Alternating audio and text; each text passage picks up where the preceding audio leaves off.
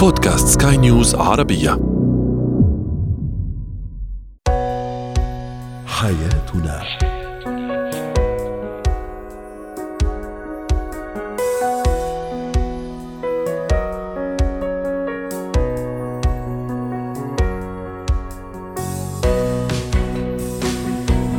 مستمعينا الكرام أهلا بكم. معنا إلى حياتنا فضاؤكم اليومي الذي يعنى بشؤون الأسرة وباقي الشؤون الحياتيه الأخرى والذي يمكنكم الاستماع إليه عبر منصات سكاي نيوز عربيه dot com slash بودكاست وباقي منصات سكاي نيوز عربيه الأخرى. شاركونا عبر رقم الواتساب 00971 561 88 622 معي أنا إبتسام العكريمي.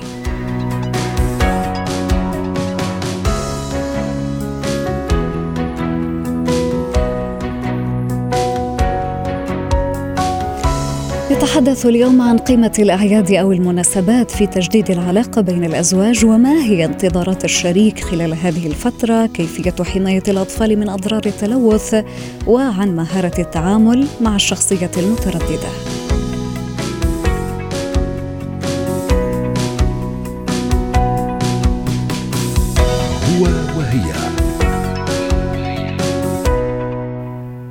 المناسبات على اختلافها سواء تحدثنا عن الأعياد الأحداث التي يعني تؤثر فينا بعض الشيء عيد ميلادي عيد زواجي كلها مهمة عند الأغلبية. ولكن ما لا ندركه أحيانا أن لهذه المناسبات فضل كبير في تجديد العلاقة بين الأزواج وبين شركاء الحياة.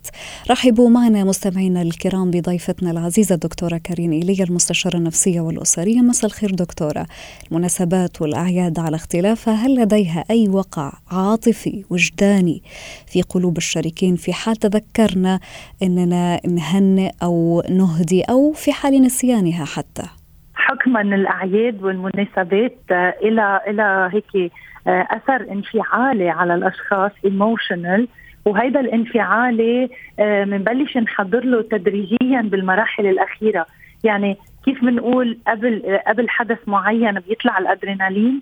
نفس الفعل بيصير تحضيرا للأعياد. حتى لو ما كنا عم نعمل أفعال تحضير يعني مثلا مثل الأعياد الكبيرة يلي بدها تحضير قبل بوقت فيها زينة فيها تحضير مأدوبات عشاء وغداء أو فيها أي ritual ديني. آه إلى جانب هود الأشياء في أشخاص بيكونوا عم يتحضروا نفسيا لأنه الجو العام بيكون جو أعياد. فهيدي المرحلة بتساعد الثنائيات لأنه اثنينهم بيكونوا بهيدا ال mood ذاته فالانفعالات بتكون بتساعد لحتى قرب أو عم نعمل خطوة تجاه الشريك لتحسين ما هو بيناتنا. ولكن مثل ما دائما بنقول ما بدنا ننطر الأعياد لحتى نصلح العلاقة لأنه مثل ما الأدرينالين بيطلع بمرحلة الأعياد والشريك ممكن يكون انفعالي يعني ايموشنال ويتقبل الأشياء تخلص الأعياد وبترجع بتتلاشى هيدي الانفعالات وبنرجع لسابق عهد العلاقة ومشاكلها طيب ما الحل برأيك يعني بعيدا عن المناسبات والأعياد التي سنعود إليها وسنعود للحديث عنها ما الحل في نعم. هذه الحالة بالذات؟ الحل هو التحضير الجدي للتغيير بما معناه أنا شو طبيعة مشكلتي أو شو طبيعة البرود العاطفي شو طبيعة الاختلاف الفكري؟ شو طبيعة عدم الاتفاق؟ بنبلش نحضر للتحسين والتعديل وممكن تكون الأعياد هي الفترة المناسبة لفتح صفحة جديدة لأنه هي الجملة بنسمعها كثير بين الثنائيات صفحة جديدة. ولكن هل عمليا على الأرض عم بتكون صفحة جديدة حقيقية؟ هيدي يلي ما عم نرجع عمليا على الأرض نشوفها من خلال اختبار اختبار الأشخاص لأنه بينبسطوا إنه إجت الأعياد وإجت المناسبات و و و والأشخاص بحالة هيك فرح كامل فنحن بنساير و نعم. لكن الأسباب الأساسية نحن ما حليناها طيب يعني هل تعتقدين أنه التواصل والحديث في آه، ما ننزعج منه أنا كشريكة أو كشريك مع شريك حياتي مع الطرف المقابل هل له أن آه، يكون مثلا سبب في آه، تجديد العلاقة الزوجية أو حتى في حل هذه المشاكل التي تفضلتي حضرتك بالحديث عنها؟ في نوعين من الأشياء يلي الثنائيات ضروري يكونوا عم بيركزوا عليهم ويعطون أو يعني يولون أو لو أهمية كبيرة هي الحوار مثل ما ذكرت حضرتك ولغة الجسد بالصمت. بما معناه أحيانا فيني يكون عايشه بفرد بيت مع شريكي ولكن آه، بيكون قاعد بغرفة بقعد بتاني غرفة بس يفوت على المطبخ بضهر قاعد ما بحكي معه ما بتواصل. هيدي لغة الجسد بعلاقتي مع الآخر تخلق نفور وبرودة وتباعد وبالوقت ذاته فيها تخلق تقارب وتصحيح لمسار معين. والشق الآخر يلي هو الشق اللفظي الشق الكلامي الفيربل هيدا الشيء يلي هو كان الكلمة الطيبة الكلمة الجميلة. صحيح هيدا بيرد على الشيء اللي قلته بأول الحديث إنه نحن بدنا نعرف تباعد سبب عدم التقارب ونحكي فيه لحتى كل المحكونات الداخلية لأنه في كثير أشخاص بتلاقيهم صامتين على مشكل بس هن صامتين عم بيخزنوا غضب. مش صامتين لأنه عم بيمرقوا وهون في فرق كبير. وفي بعض الأحيان أيضا هذا الصمت يتسبب في تراكمات دكتورة كارين واعذريني على المقاطعة. حكما لهيدا الغضب يلي عم بحكي عنه بس أنا أصمت ما أحكي ولكن عم خزن غضب.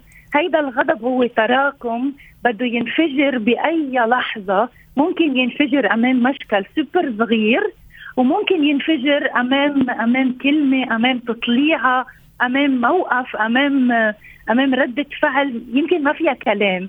لهالسبب الحوار هو النقطة المفصلية يلي بكل موضوع عم نحكي فيه عن الثنائيات نرجع له. هو محوري لأنه الثنائي اللي ما بيعرف يتحاور حتى لو عم يتحاور مش بالكلام هيدا الثنائي عنده صعوبة بالاستمرار. السستينابيلتي للعلاقة آه بتصير فيها شوية صعوبات لأنه ما بعرف حاور بحط بقلبي بيزعج لي شريكي ببلع بعصب هو نفس الشيء ما بقى طايق شو عم بعمل بس ما عنده جرأة يقول لي صار في هو كبيرة بيناتنا. جميل. اعياد فينا نكون عم نمثل. فينا نكون عم نمثل. إنه نحن مناح والحياة حلوة.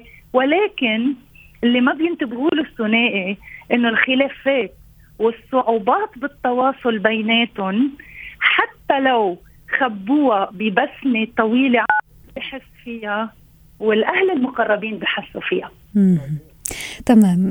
دكتورة كارين يعني هذه الاستدامة استدامة العلاقة الزوجية بين الشريكين يلي حضرتك تفضلتي بذكرها منذ قليل هل انتظارات الشريك اليوم خلال المناسبات أو الأعياد انتظاراته من الطرف المقابل هل تساهم بدرجة كبيرة في استدامة هذه العلاقة أو حتى بهزها؟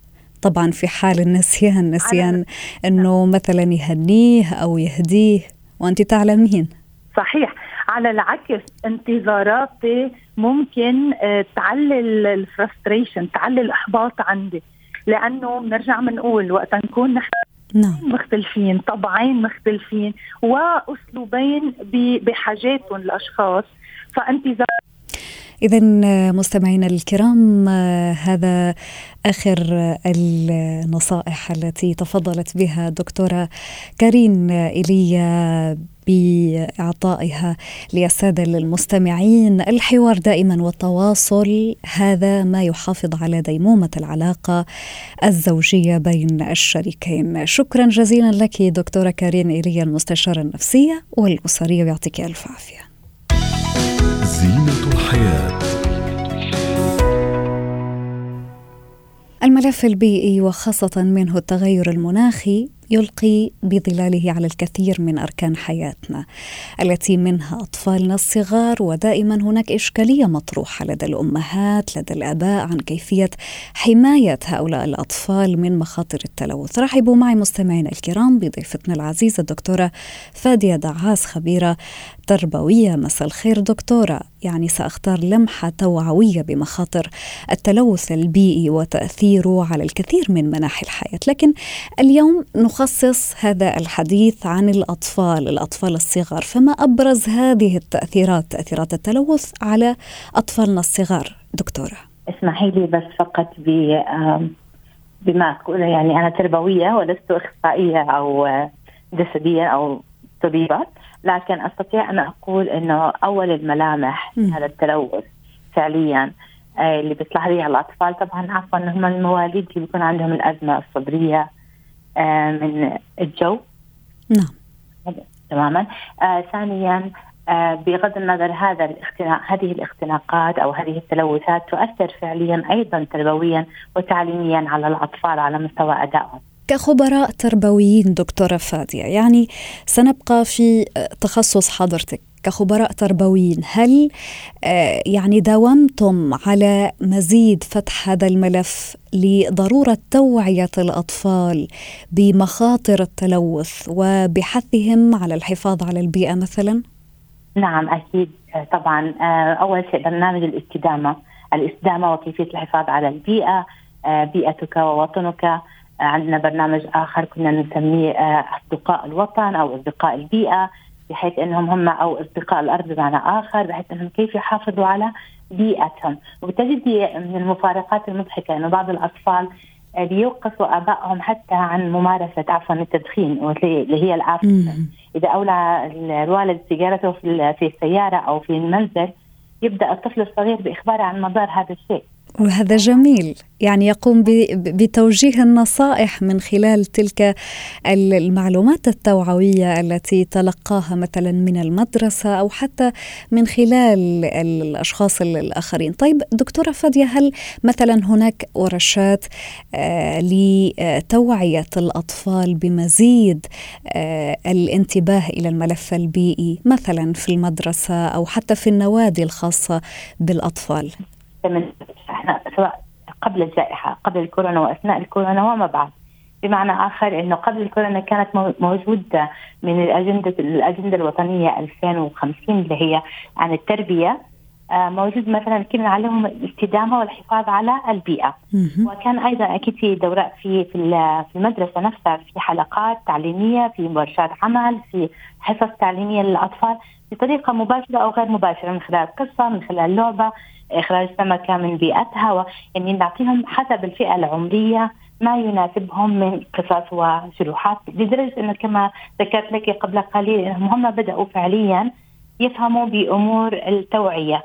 وهذا هو هدفنا إنه نوعيهم بحيث إنهم يكونوا هم المستقبل القادم في الحماية للبيئة. في ظروف وقت كورونا حتى في كورونا مثلا كانوا أوعى من كثير من الكبار. التزامهم بالماسكات بالابتعاد عن الاختراقات والتجمعات. فكان أيضا لهم دور كبير الأطفال والأهل طبعا والمدرسة في ذلك. فيما بعد إحنا الآن طبعا بنقولهم آه، بنرجع لملف إنه كيف نحافظ على الكرة الأرضية، كيف نحافظ على بيئتنا، طبعا أنا بتكلم عن الفئات العمرية الصغيرة فالأكبر هم اعلم بذلك. كيف إنهم يبعدوا عن عوادم السيارات والرائحة؟ كيف إنهم بالبيت المواد الكيماوية ما, ما يقرنوها؟ مثلا المنظفات إنهم يحاولوا إنهم ما يستخدموا منظفين مع بعض بحيث جميل. المنطلقه من هذه المواد ما تخنقهم. آه في أشياء كثيرة يحاولوا أن يكونوا في بيئة فيها زرع ويحافظوا على الزراعة حتى يجددوا الهواء والنقاء. في نفس الوقت نطلب دائما من الأهالي أنهم يحيطوا الأطفال بأشياء مفيدة مثل كما ذكرنا من قليل اللي هي الزراعة والزرع والأشجار بحيث إنها تكون أيضا يختاروا لهم أشجار لا لا تسبب الحساسية، يعني يكونوا أيضا على وعي نوعية هذه الأشجار. طيب هل هناك تفاعل مثلا من الأباء أو الأمهات بمشاركة هؤلاء الأطفال هكذا أنشطة لترسيخ آه، ملف آه، طبعا التوعية بمخاطر التلوث والحفاظ على البيئة؟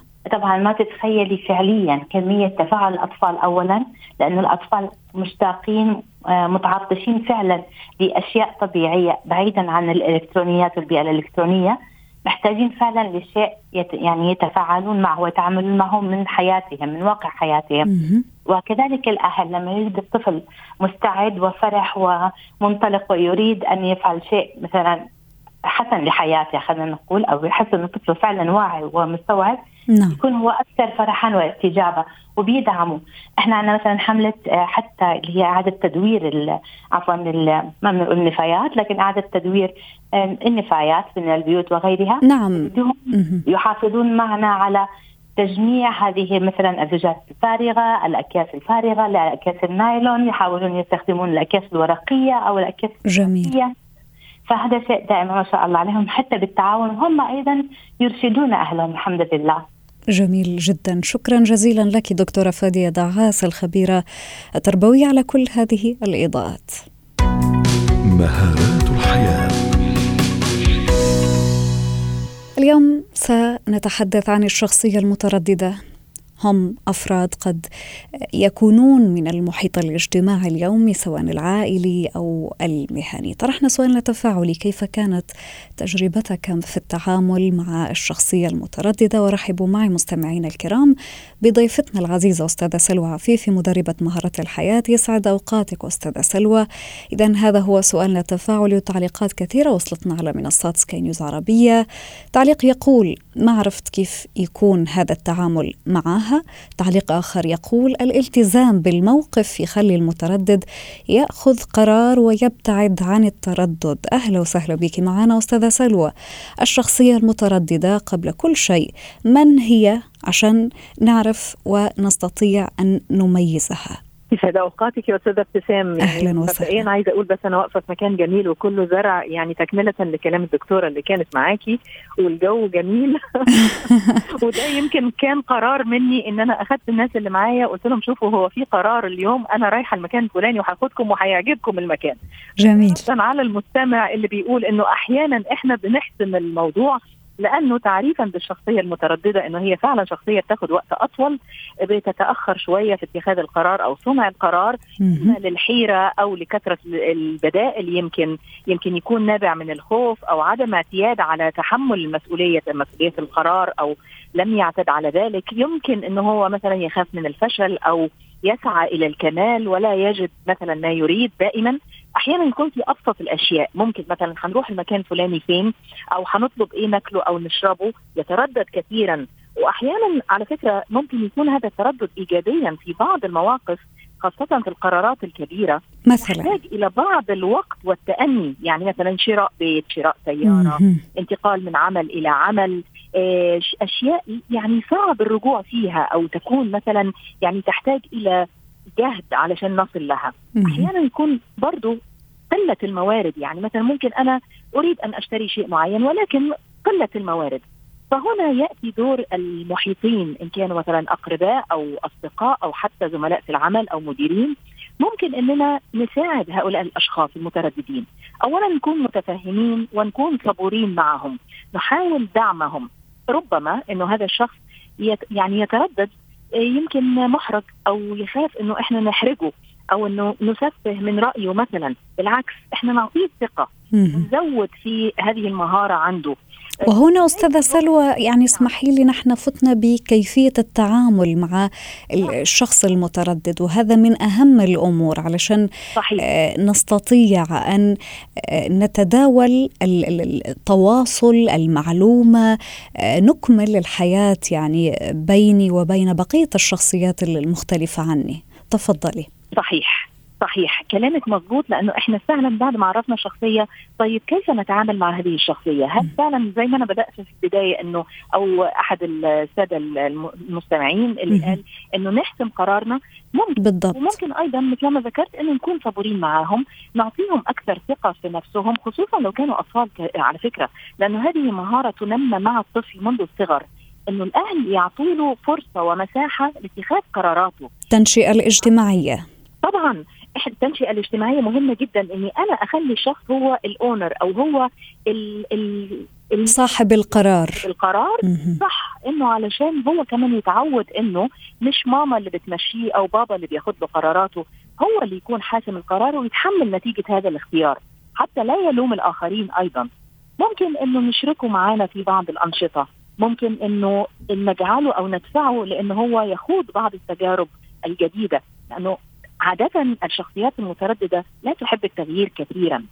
فممكن أنه نساعده أيضا بالنقاش أنه نظهر عواقب أو تأخر هذا القرار. أحيانا لما بيكون عقلنا مشتت أو مزحوم بكثرة الأمور المعلقة ده بيحط علينا لود نفسي على فكرة وضغط نفسي يضعنا تحت ضغوط نفسية. فهذا نوع من أنواع التسويف يمكن. فلا بد أن آه، يعني نعرف ما هي الأسباب ونقول له مثلا نساعده طيب أنت إيه أسوأ ضرر ممكن أن يقع عليك من عواقب إذا اتخذت هذا القرار؟ فهنا بتحطيه في يعني في تزنقيه شوية إنه في مرحلة تفكير مع حاله مع ذاته. صح صح بتخليه هو يعيد النظر. طب علشان يعرف مخاوفه جاية منين.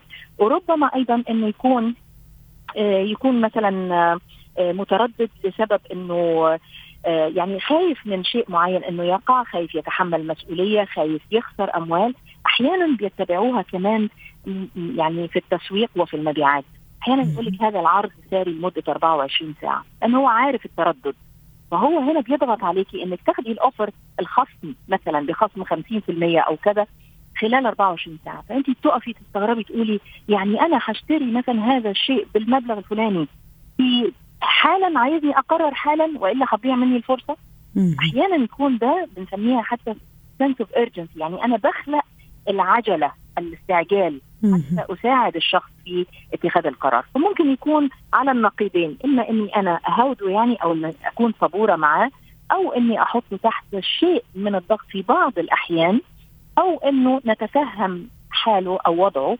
ونساعده على التخلص من هذه الخصلة يعني إذا كانت زيادة عن اللزوم يعني تتحول إلى خوف أو تردد سلبي وليس إيجابي لحمايتنا يعني. جميل جدا، شكرا جزيلا على كل هذه النصائح الثمينة أستاذة سلوى عفيفي مدربة مهارات الحياة يعطيك ألف عافية.